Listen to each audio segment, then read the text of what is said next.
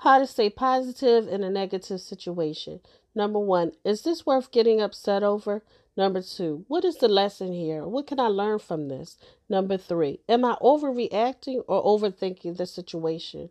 Number four, what is the positive I could take away from this? Number five, how is this making me a better person? Number six, can I control the situation? Number seven, what can I do right now to make myself feel better? And number eight, how can I see this situation with love? The podcast you just heard was made using Anchor.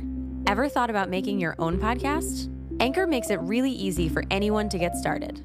It's a one stop shop for recording, hosting, and distributing podcasts. Best of all, it's 100% free. Sign up now at anchor.fm slash new. That's anchor.fm slash new to get started.